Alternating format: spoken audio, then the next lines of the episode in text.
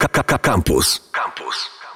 Ze mną w studiu Łukasz Mańkowski, krytyk filmowy, specjalista od kina Azji. Cześć. Cześć, cześć. Spotkamy się, żeby rozmawiać o nowym filmie. Spotkamy się, żeby rozmawiać o nowym filmie, no w jakimś sensie Nestora, światowego anime, światowego kina japońskiego, może światowego kina japońskiego. No tak, w jakimś sensie tak. Czyli o Hayao Miyazakim, który w wieku 83 lat na polskie ekrany wchodzi z kolejnym autorskim filmem, tym razem Chłopiec i Czapla.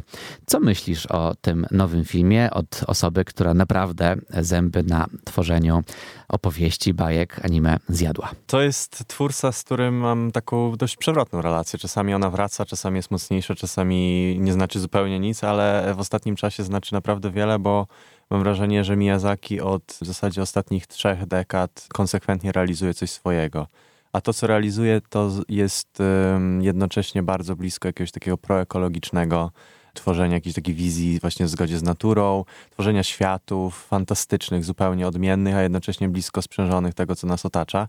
No i dla mnie Miyazaki jest takim twórcą, w którym bardzo dużo potrafię sobie odnaleźć. W szczególności mam wrażenie właśnie z, w związku z, z Chłopcem i Czaplą, że, że to jest film, w którym mam wrażenie, że dużo odnajduję jakichś takich komentarzy na temat tego, dokąd zmierza świat, ale także takich e, obserwacji wokół niego samego, że to jest właśnie taki film, w którym mam wrażenie, że on trochę, no właśnie, trochę żegna się z kinem, ale nie do końca. Mam wrażenie, że wylewa jakiś fundament do tego, żebyśmy my sami mogli dopowiedzieć coś swojego, że z jednej strony jest coś pesymistycznego w tej wizji, że być może Studio Ghibli się skończy, że być może tak jak w tym wizji tego filmu pewien świat nagle przestaje istnieć i tak samo kreacja twórcy też no, przez moment być może zostanie zachwiana i równowaga również zostanie zachwiana.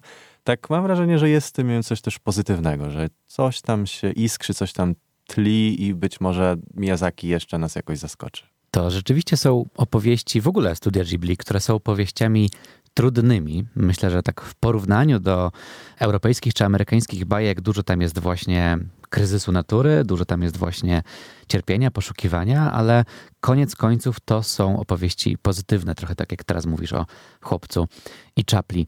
Jak myślisz, czy będzie ktokolwiek, tak podejmuje ten wątek końca studia Ghibli, czy będzie ktokolwiek, kto będzie w stanie tę opowieść Hayao Miyazakiego ponieść dalej, czy to rzeczywiście tak naprawdę mówimy o studiu Ghibli, ale tak naprawdę może mówimy o po prostu twórczości jednego wybitnego reżysera. To jest ciekawe, że hmm, Hayao Miyazaki w zasadzie od czterech swoich ostatnich filmów, a może i nawet i więcej, w zasadzie od Spirited Away ciągle mówi, że to jest jego ostatni film.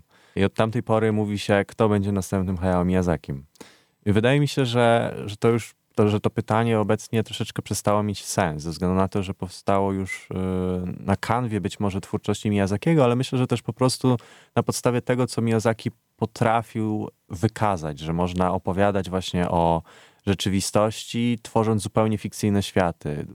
Mo można właśnie opowiadać o o świecie w taki sposób, że zachowujemy pewną ambiwalencję rzeczy. I myślę, że, że jest wielu twórców, którzy potrafią w ten sposób opowiadać. Na przykład Makoto Shinkai jest takim reżyserem, który też konsekwentnie stawia na swój styl i, i tworzy przepiękne wizualne metafory rzeczywistości czy y, chociażby, no nie wiem, jest też syn Miyazakiego, Goro Miyazaki, który nigdy co prawda nie, nie, nie zdobył takiej sławy, ale ze względu na to, że tworzył komputerowo i to jest jakiś taki może zgrzyt, ale może on będzie w stanie coś swojego wypracować. No jest y, też y, Hosoda, który niedawno była w, w Polsce w kinach Bell, też reżyser, który stawia na swoją wizję rzeczywistości, na swój świat, realizuje coś swojego, no i ci twórcy mam wrażenie może nie idą w stronę Miyazakiego, bo też nie, nie wydaje mi się, żeby chcieli to robić, ale na pewno tworzą w obrębie jakichś obserwacji, które są bardzo blisko rzeczywistości, a to już jest bliskie Miyazakiemu. To w takim razie nie żegnając się jeszcze z tym twórcą,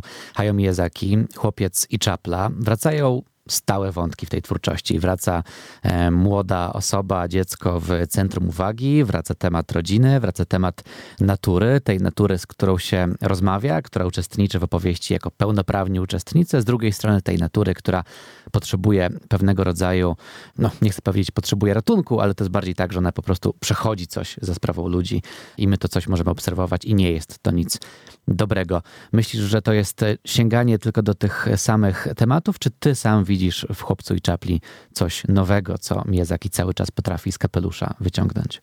Na pewno ta metakontekstualna warstwa jest tutaj ważna, bo Miyazaki dialoguje z samym sobą i tworzy taki labirynt znaczeń, w którym bardzo łatwo się pogubić, jeżeli na przykład nie zna się twórczości Miyazakiego w ogóle.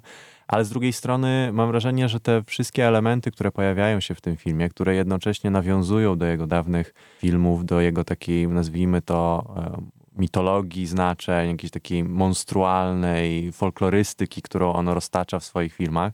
Ja lubię sobie to odczytywać w takim sensie, że ja byłem przez lata przyzwyczajany przez Miyazakiego do tego, żeby właśnie jego finalne opowieści mogły wybrzmieć w taki, a nie inny sposób. I, i oczywiście można ten film tak naprawdę ograniczyć do tego, że to jest Miyazaki w najlepszym wydaniu, podkręca swoje dawne motywy, bawi się tym językiem filmowym takim, jak, jak to robił wcześniej, ale właśnie przez to, że on bawi się tym wszystkim i wraca do tych motywów, mam wrażenie, że to jeszcze bardziej wybrzmiewa jako taki testament. A to samo w sobie jest, jest czymś nowym, bo, bo mam wrażenie, że nigdy wcześniej nie był tak blisko samego siebie. I samego siebie z okresu starości, czyli tego momentu teraz, ale też okresu siebie z okresu młodości.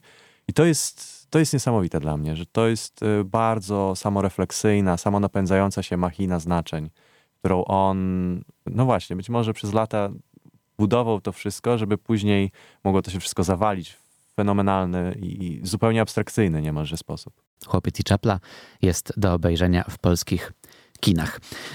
To jest film uznany. To jest film, który znowu powalczy o mm, największe nagrody, jeżeli chodzi o świat animacji. No ale to jest kolejny film Miyazakiego, który trafia do już zupełnego mainstreamu. Jednocześnie trafia do mainstreamu, zdaje się, i kina animacji dla dzieci, i kina dla dorosłych, bo wydaje się, że właśnie Studio Ghibli zawsze miało taką łatwość w docieraniu też do starszych widzów. Mm, jak ty widzisz całą tą twórczość, znaczy Miyazakiego, teraz nie Ghibli, w panoramie światowego kina. No, od lat 80. mówimy o czymś wielkim. Jak ty oceniasz hmm, ten dorobek? Bardzo szeroki temat, ale wydaje mi się, że Miyazaki jest rzeczywiście takim przykładem twórcy, który nawet na przykładzie Chłopca i Czapli można to było od razu w zasadzie poznać. To jest twórca, który świetnie się sprawdza właśnie w, w kontekście takich pokazów dla widowni, w kontekście właśnie recepcji, takiego, nazwijmy to, niedzielnego widza, który nie, nie, nie szuka filmów, tylko raczej chodzi sobie do, do kina i spokojnie wybiera z tego repertuaru, jak i krytyków, bo natychmiast e, Chłopiec i Czapla otrzymał ogromne uznanie, świetne recenzje i mnóstwo, naprawdę mnóstwo esejów, które rozkładają ten film na czynniki pierwsze i szukają symboliki, znaczeń i tak dalej. Fascynujące jest też przyglądanie się właśnie tej recepcji. I mam wrażenie, że ta recepcja w dużej mierze cyrkuluje w ten sposób od, y, od bardzo dawna, bo jak sobie myślę o Spirited Away, które powstało dwie dekady temu, no to e, również przeogromna ilość teorii fanowskich, które opisują e, Miyazakiego jako, jako twórcę, który na przykład e, pochyla się nad tematem pornografii w Japonii poprzez właśnie symbolikę tego filmu, która wydaje się zupełnie nieoczywista i szukanie takich po prostu znaczeń, dłubanie w, tych, w tych, w tych światach, które wykreował Miyazaki a z drugiej strony teksty akademickie, które również pochylają się nad y, jakimiś takimi esencjonalnymi kwestiami dla tego, czym jest y, materia twórcza dla Miyazakiego, ale też właśnie jaką funkcję na przykład pełni natura, co oznaczają pewne, pewne postaci, zwierzęta, jaką rolę pełni bóstwo w, w kinie Miyazakiego, więc no, niesamowity przykład twórcy, któremu można właśnie poświęcać bardzo dużo i monografii, i jakichś książek,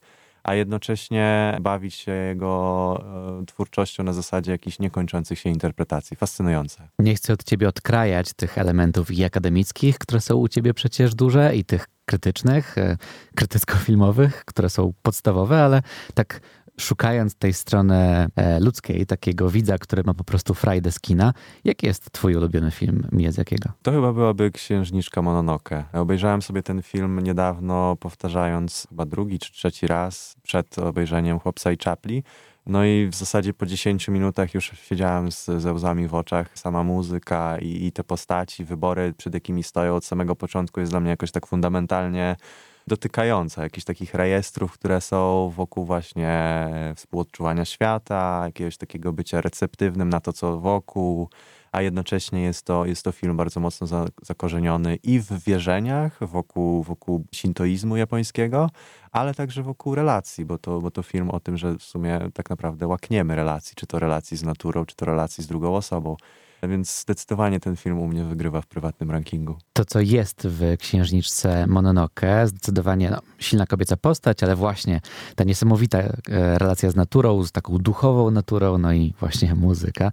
Te rzeczy, które cię urzekają, a nie tylko interesują w Miyazakim, znajdujesz też w Chłopcu i Czapli? Zdecydowanie i myślę, że, że Chłopiec i Czapla też e, jest z tych wszystkich filmów poprzednich najbardziej mi przypominał właśnie Mononoke. Prawdopodobnie dlatego, że ta zwierzęca obecność jest tam bardzo mocno zaznaczona i co prawda Chłopiec i Czapla jest jak strukturalnie i narracyjnie inaczej zupełnie poprowadzonym filmem niż Księżniczka Mononoke, tak mnóstwo jest właśnie jakiejś takiej obecności natury, która wydaje się zachwiana, że ta równowaga tych istot, nazwijmy to na przykład istotami boskimi, ona nie do końca jest tutaj właśnie tak boska, jakbyśmy tego chcieli, więc jest jakaś taka, taka kwestia tego, że, że ten świat zmierza do jakiegoś zachwiania.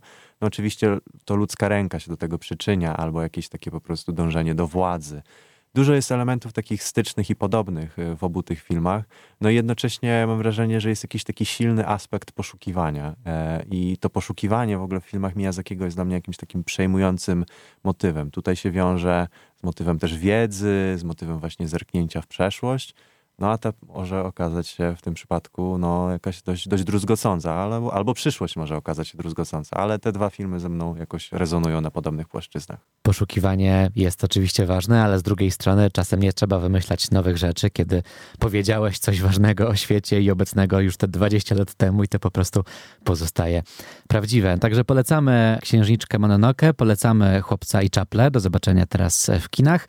Ze mną rozmawiał na temat Hayao Miyazakiego, 80 trzyletniego japońskiego twórcy filmów anime Łukasz Mańkowski, czyli od kina azjatyckiego specjalista. Dzięki. Dziękuję. Radio Campus 97,1 FM